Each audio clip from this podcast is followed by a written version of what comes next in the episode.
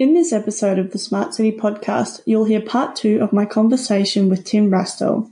If you missed part one, it's episode 27, and we covered Tim's background and projects he is working on, as well as where New Zealand sits when it comes to smart cities. In this episode, part two, we discuss the agile approach to building relationships and collaboration across disciplines, as well as being okay with failure. For those of you who don't know, Agile is a project methodology that started off in the software development world, but is now utilized a bit more widely.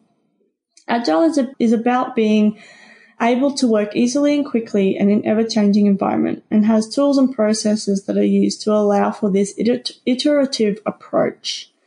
Enough on Agile though. Um, I'll put a link in the show notes of an article that explains it pretty well. Tim and I talk about the importance of communication in being smart and using data to improve efficiency. Tim also has some really interesting and exciting ideas about emerging trends. So, as always, I hope you enjoy listening to this episode as much as I enjoyed making it. It's the Smart City Podcast. Whoa, with Smart City experts, here we go. Connecting smart technology, both big and small. Smart cities are making life better for all. Big data, emerging trends, self driving cars, and more. The Smart City Podcast is what you're looking for. Let's talk a little bit about that integration. So, how do you think that we can better integrate across the different disciplines, you know, government, academia, and that kind of thing? Yeah, it's a good question. I'm not sure if there's a, you know, certainly not a magic bullet for that because someone would have done it if there was. The, a, a lot of it's, I think, about the fact that there's some very different drivers across those different sort of areas. So, you know, um, industry and you know, government and academia all have very different structures and they have very different timescales that they work against and they have uh, a different attitude to risk. So, you know, academia will happily put a lot of money into something that won't get anywhere because it's that's what research is.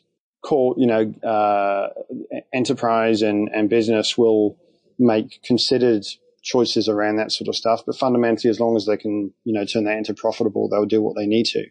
And I think governance tend, and government tends to be much more conservative and think much more in the long term.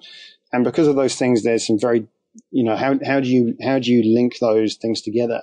And particularly, how do you get those relationships between them to build? Um, you know, I think that the, when you see public private partnerships that go well, it's because there's some very clear guiding principles and that they're taking a sort of agile approach to building them. And so agility is really a critical thing in all of this, right? That, that there's no one can properly describe what a smart city is at the moment. There's lots of ideas, but fundamentally it's too new. And in fact, maybe it's not even smart city is not even the right word for, for what we're trying to do.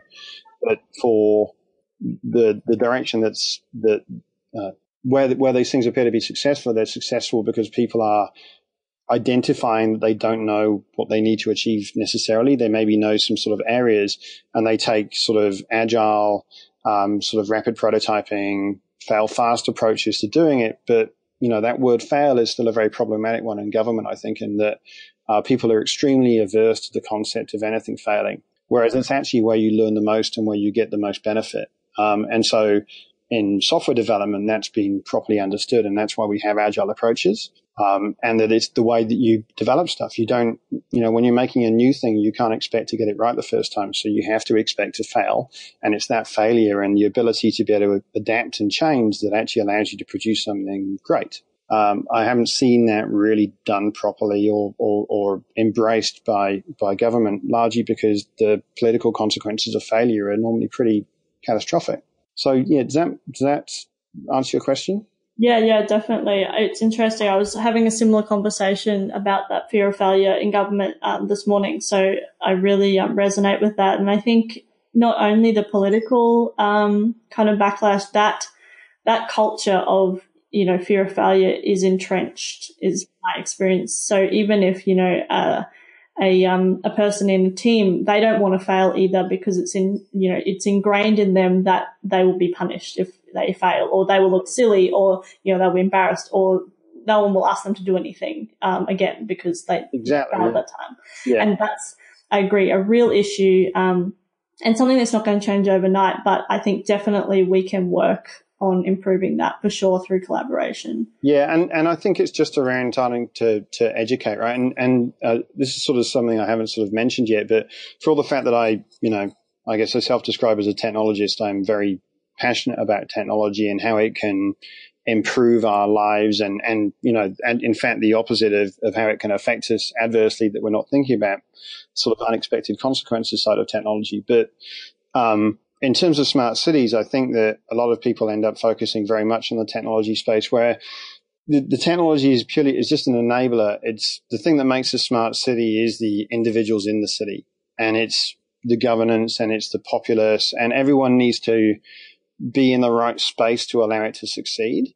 And if you don't have those things in place, what you end up doing is just throwing a whole bunch of tech out into a into a city that, that may deliver some outcomes. You know, you might be able to optimize your traffic system, or in fact, most of this is about optimization. I think you get down to it, but the the thing that really I think makes a smart city is to be able to have the uh, cultural changes occurring both within the, the governance side of things and also within the general populace, the people who are experiencing it, um, and that you need to focus on the actual outcomes of the smart city rather than just deploying tech. So, you know, what are you trying to optimize for? You know, in, in New Zealand, the, the big thing is livability. You know, how do you make a city more livable? What, what is the, um, what is the experience of, of visitors and, and residents in the city?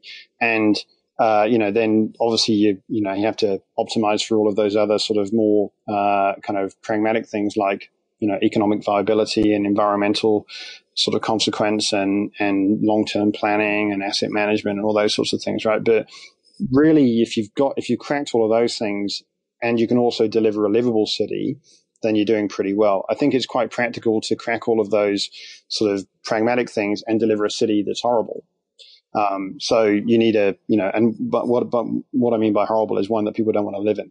Um, you know, because certainly that's what we're seeing in a few places where they're sort of tending towards uh, sort of uh, um, doing those things without considering the consequences. You know, there's been some good examples of stuff going on in Korea, South Korea, which for all the best intentions have been done uh, to sort of build good environments, but largely because they didn't take a you know a prototyping approach to it. They went off and built a bunch of stuff, and it turns out that people don't want to use it. Mm. Yeah, interesting. I I spent three months in South Korea, um, and I talk highly of Seoul, um, particularly because I think I didn't realize what a smart city was when I was there, and I, I learned pretty quickly. And I wasn't aware of a lot of the policy stuff and all that kind of stuff. I was just there as a um, as a citizen, and I felt like I was in a smart city. However, we did go visit Songdo, and you know that's supposed to be the smart city that they built, and it was a ghost town because yes, Songdo, yeah, yeah, yeah. I just had to look that up while we were talking. Yeah, yeah. Um, so, did you experience that when you were there? Was that a thing that you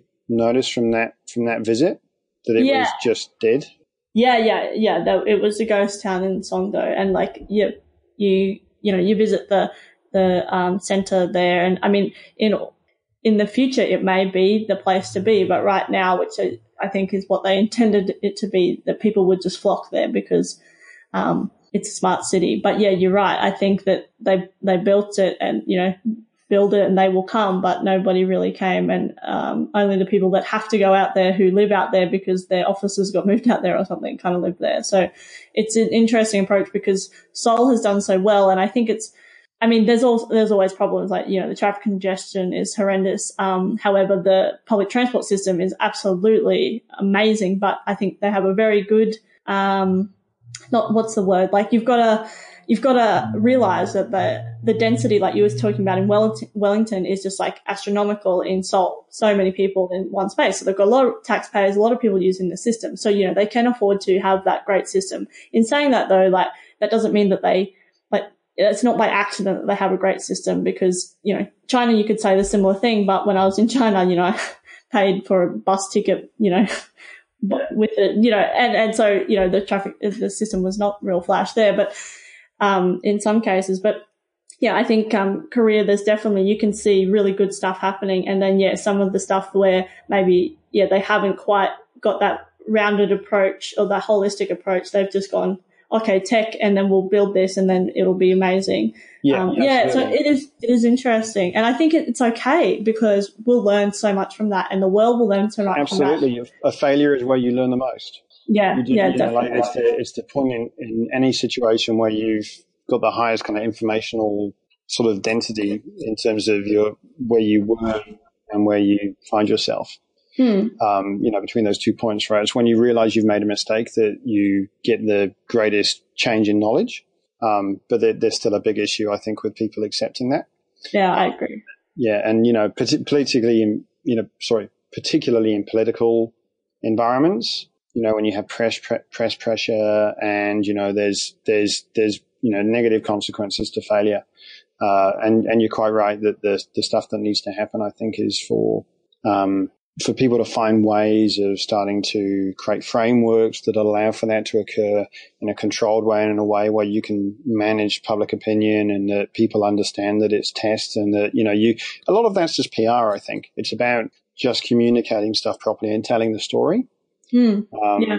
So you know, I think Julia mentioned the Our City Tomorrow project, which is one of the the current sort of Wellington ones, which is just looking at how Wellington manages growth, and they're doing some really good work with public engagement and and communicating where they're going, so that people kind of see the step by step process towards it, and they're sort of taking design thinking approaches in terms of going kind of wide in terms of how the idea, uh, you know, how they sort of develop ideas and all the different approaches and what it is people are actually looking for as an outcome and then sort of iterating through those things and pruning and and you know they're gradually going down towards like a direction so they're going to have a strategy and then not only that but it looks like they're then going to have that continuously reviewed because obviously as things change the strategy needs to change as well so i think that's quite promising that stuff's happening Yeah, yeah, yeah, definitely. And I think that um, we need to realize that smart city professionals are not just tech people. Um, Mhm. I that's a big thing. Like, you know, when we talk about smart cities, it's like, oh, yeah, tech, tech, tech. And tech is obviously an amazing, you know, fundamental to a smart city. Um, but it's about enabling. And someone said to me um, yesterday when I was talking that, you know, smart cities aren't necessarily you know, you don't actually need tech to solve some of these problems. And I fundamentally agree, but it's about thinking that PR and the communication. Um, I don't think we appreciate that enough because you could have a completely different outcome, the same tech, the same, um, you know, collaborative approach internally. But if you don't, um, no, I don't want to use the word market, but if you don't communicate well with the people that you're trying to build this for, or you don't understand what it is that they actually want this for, then you're fundamentally going to fail again. And absolutely yeah, so I think um, we need to think about that smart city professional not just as that tech person, and also that people that want to get into the smart city space, they don't have to be tech either. Um, and so yeah, I've been talking to a lot of different people, which has been really exciting um, in all those different areas. And I think the point of this podcast was kind of to bring all those people together, uh, so then we can collaborate on a platform. So yeah, um, it's it's really interesting to hear. You know, you're you're a tech person, but you appreciate that um, communication aspect and PR aspect as well. So yeah, it's yeah really- absolutely i mean and it's interesting and kind of telling is, is that for all of the work we did with building sensor infrastructure and and and you know those kind of critical sort of underlying horizontal components of moving cities away from these sort of siloed lumps of kind of infrastructure and and you know uh, how you measure all those sorts of things and uh, into something that is much more holistic and and through doing all of that work what we've what we built and sort of NEC continue to build um, is largely decision making platforms. They're not things that are about the actual sensors themselves. They're about aggregating the data from the sensors. But you know, the sensors include humans. It's the you know the the things that people have written down and phoned in about, and and you know the the data from third parties like sort of police or ambulance or the people who clean up tagging on the streets or empty the trash cans and you know there's not necessarily IoT kind of technology coming off a off a can uh, for trash can or whatever. It, it's you know it can be about someone's experience in the street but you need to pull all of that together into a single framework and platform and put it in the right context and make sure that it overlaps in a way that means that you can look at two of those bits of data and derive some sort of meaning from that overlap. You know, what is the context? Where's the insight? Um, and that's actually the stuff that is like, it's not about AI and it's not about deploying lots of sensors. Just by doing those things, there's still huge value because it turns out the cities aren't, have historically not been very good at pulling those things together. Like, um, any kind of governance system, I think will tend towards sort of a bureaucratic approach to the way that it sort of runs just because that's the, the nature of the beast. And, and in those circumstances, you tend to find that they silo. So you have the people who look after parking and you have the people who look after the transport system and you have the people who look after water care and all those sorts of things, all in their little kind of offices. They're in different floors and so on. And they're all working for the same group, but they they get to a sort of critical mass in terms of them sort of turning into tribes, and then you find barriers erected in terms of information sharing, and that everyone's so busy they don't talk to each other, and and that's you know so you get these kind of little groups who are effectively little separate companies who they're they're um, the data that goes between them, their I/O, as I sort of refer to it, is pretty limited, um, and that's just by fixing that you can make a city much much smarter just by making it easier for people to communicate and for people to know what everyone else is doing. You know, it's the classic sort of, you know, they dug up the road to put a pipe in this week and then they dug it up the next week to put another pipe in, right? And, and that's a communication issue, right? If those two parties knew that they were they're both intending to do that, they could have done it together. And, you know, that, that sort of stuff's getting fixed. But there's a the second order sort of stuff in terms of cities that that's still very much burgeoning in terms of just putting data together, and then looking outside of the governance itself, and then talking to everyone else. So, what are the citizens saying? What are they thinking? And I, you know, I don't think that's about sort of watching what's happening on Twitter. It's about finding the right ways of gathering that information. You know, putting in census information, etc., etc. Mm, yeah, no, I agree, and I think um, you're 100 percent right about a smart city in you know, the smart city is where we don't dig up the same road twice to do the same job. Um, and that's nothing about technology. No piece of technology will save you on that, but it's all about communication. You can use technology to enable that communication, but fundamentally it's the communication that's the issue.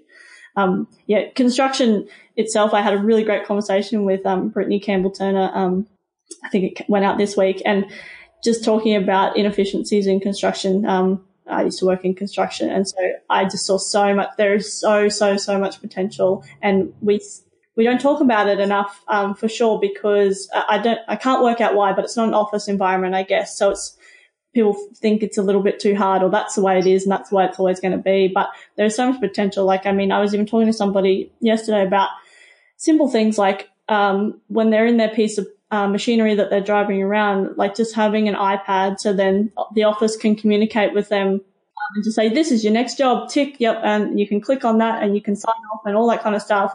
Um, instead of having for them to pull over on the side of the road, answer their phone go, yep, okay, I'm going to this job. Oh, text me the address and then, you know, waiting for the, you know, those type of things. Absolutely. That- just like removing those things. But a lot of the time, it, because none of that stuff's ever measured and that's where the the kind of sensing stuff comes in is that it's only when you measure that stuff and actually look at it objectively rather than sort of opinion driven sort of stuff where you, you can actually say, well, hang on, this, this digger spends, you know, uh, 75% of its time stationary. Yes. That's not a good use of that expensive resource. How do we maximize that, right? And it's optimization again. The, the, it's, but it, and that's where the technology comes in in terms of the fact that by attaching, you know, an IMU and a smartphone to that digger, you know when it's moving and that suddenly gives you information. But you need to kind of firstly know that you don't know. That you, and you shouldn't just be using the anecdotal information. You actually need to go off and test that and do some science. And then what are the options in terms of being able to improve it? Because it may be that that's actually as efficient as it can be. Yep, 100%. So yeah, it's interesting. It's a good analogy, the building industry, because it has a, yeah, and it's definitely ripe for some disruption. Yeah, definitely. And I think, um, too, you've got to make sure that you bring those people that are in those machines along the journey because they Absolutely. like when you when people are tracked for want of a better word then they they are they feel like they're not trusted and all that kind of stuff but what but it's definitely not about i mean some things some people might be wanting to do that but you know that's not what we're talking about here but it's about okay well i want to make best use of your time and my time so how how are we going to do that together and then also um, if you don't bring them along for the journey, then yeah, you definitely won't get those efficiencies because people have workarounds. Uh, yeah, that's right. They'll find a way of gaming it. Um, and uh, yeah, that's that you're quite right that you do need to have to bring people into it. And there's always, you know, with any of those kind of things, there's always casualties. There's always I don't mean that in terms of sort of physical damage. I just mean in terms of the fact that some people will be resistant to it, and and often that resistance needs to be overcome. But once again, that's sort of PR and marketing. Right? There's a there's a way of presenting those stories so that people will buy into it. Whereas if you just force it on them, then quite often that's where you see the problems. Yeah, definitely. Well, we've had some really great conversation. Um, yeah, yeah. Um, yeah, let's let's um, just talk a little bit about emerging trends. And what I want to ask you is, what are the ones you think that people aren't talking about at the moment? Yeah, well, I've, I mean, I've listened to a fair few of your podcasts, and so I'm trying to avoid things that people have covered before, and I apologize if I end up doing that.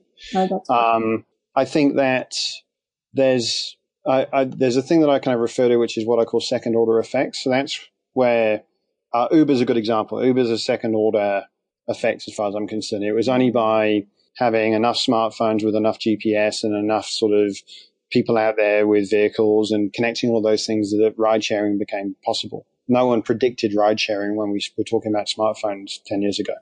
So that came about because of a whole series of things that, you know, in the Venn diagram that eventually overlapped. And then in the middle of that was ride sharing. And I think there's going to be similar stuff occurring with, with cities over the next five to 10. I think it will take longer with cities because adoption's slower. Um, if you if you're talking at those kind of timeframes, I think that there's a com- there's a accumulation of sensing technology, real real time particularly, so very frequent information um, and machine learning. That means that you could potentially get to a stage where you'll have cities um, become much more aware of themselves in an automated way. And I don't mean sort of them becoming sort of sentient and, you know, uh, you know, sort of some sort of Skynet scenario. I mean much more around the fact that with enough input data and enough sort of training information, you can get to the stage where a city can identify a problem occurring or the city platform can identify a problem occurring well in advance of a human. And yep. then actually the next thing is to start creating a feedback loop where it's got the ability to actuate some sort of change to avoid that. Um, mm-hmm. that only comes about with mm-hmm. lots of data. You need to you need to have gathered quite a lot of data to achieve that, and you need to have, um, I think, spend quite a lot of time looking at the consequences of taking those approaches. Obviously, because what you don't want is for it to make a mistake and sort of shut the city down. So I think that's that's something that'll start to come to the fore, and you'll see startups appearing in the next few years who are going to be looking at that. Yeah, awesome. Um, the other stuff I think is that I think people are not taking the idea that we might have flying vehicles in cities as seriously as they should. Yep. Has anyone else covered that? No, not not yet. I, I do want to get Catherine Ball on um, about drones. Um, but yeah, no, definitely. This is actually less about drones and more about actually flying taxis. Yeah. Um, yeah. New Zealand's kind of, I mean, it, this the, this kind of sort of happened sort of uh, not so long ago, but one of the uh, I think Larry Page's um, flying taxi company, the name of which I now forget, um, is going to be doing trials in New Zealand. Okay. Um, New Zealand is quite a good place to do that for a number of reasons, but um, there's also a company in China called Ehang. Uh, I don't know if you've seen, you might have seen their sort of videos, which is kind of like it's just a big quadcopter with a with a capsule in the center of it. Um, that stuff will commoditize very quickly because they're very simple devices. The work with drones, I think, is meant that the flight control systems are getting very sophisticated, and the advent of much better uh, spatial sensing is going to mean that they become very good at avoiding things and not crashing. And if you think about the problems that we're going to have with deploying autonomous vehicles out in the world, e.g., they have to exist on roads with humans driving. Um, and we really don't know what the consequences of that are. I strongly suspect that people will mess with autonomous vehicles. Uh, you know, they will just take advantage of the fact that they will stop. uh, and that uh, it may actually be that just, you know, putting money and time and energy into things that fly you know, in very clear airspace, direct point to point paths, um, and that maybe the, the, the, the, tail end of those journeys are done using, you know, ride sharing or whatever, um, is more likely than people are expecting, and that there's probably some interesting areas to sort of explore there. Yeah, definitely. No, that's really interesting. Like, okay, let's, um, yeah, I've been thinking about this as well, mainly on a, like a drone delivery kind of sense or whatever. But why, why not? Like, you know, autonomous vehicles, like you said, we have to deal with them driving with um, unpredictable uh, humans that, you know, all that kind of stuff. Oh, well, you know, you could just grade separate it and here we go. We're, we're in the That's air. right. I mean, the airspace is, is easy to manage and particularly if everything is automatic. And that's the thing is that with that kind of technology, you're going to start with these things flying themselves. You're not going to put the human in control. You know, the human has maybe a, the ability to press a button to make it land safely, if they want to abort a, a, situation. But, you know, it's going to be very easy to make those things very safe as well. You know, people are concerned about, you know, the flying brick sort of problem, but fundamentally, the way that you can manage you don't have to be particularly high off the ground. Uh, and there's lots of safety stuff you can do with them. So I think that'll come along much more quickly than people are expecting, and largely just because economically it's going to be more viable than autonomous vehicles that is going to be expensive and problematic for a whole range of reasons. Yeah, no, that's really, really interesting. Oh, we've had such a great conversation, and um, so I really only just have one last question, which is um, how can people connect with you? Uh, yep, so they can get me on Twitter, which is at Tim Rastall. That's T I M R A S T A L L. You can also get me at my consulting company, which is tim. tim.tim.rastall, same at eyes.nz, so that's ise.nz. And you can connect with me on LinkedIn, um, or just if you're in Wellington, you'll probably just see me wandering around on the street. Awesome. Well, yeah, I'll put all those links and everything in the show notes. And I think we've got so much more to talk about, um, maybe at a later stage for sure. Uh, so yeah, it's been so great to talk to you this morning, Tim. Oh, you too. This has been really great, and um, yeah, I look forward to further conversations. So thanks for having me on. Yeah, thanks so much for coming on, and yeah, we'll definitely talk again soon. Cool. Thank you. See you. Bye. It's the Smart City Podcast. Whoa. Thanks so much for listening to the Smart City Podcast. Show notes for this episode and all other episodes can be found at thesmartcitypodcast.com. If you have any questions or comments for me or any of my guests, connect with me via email, zoe at thesmartcitypodcast.com or via the socials. I'm on Twitter and Facebook at smartcitypod. As always, I hope you enjoyed listening to this episode as much as I enjoyed making Smart it. City Podcast is what you're looking for.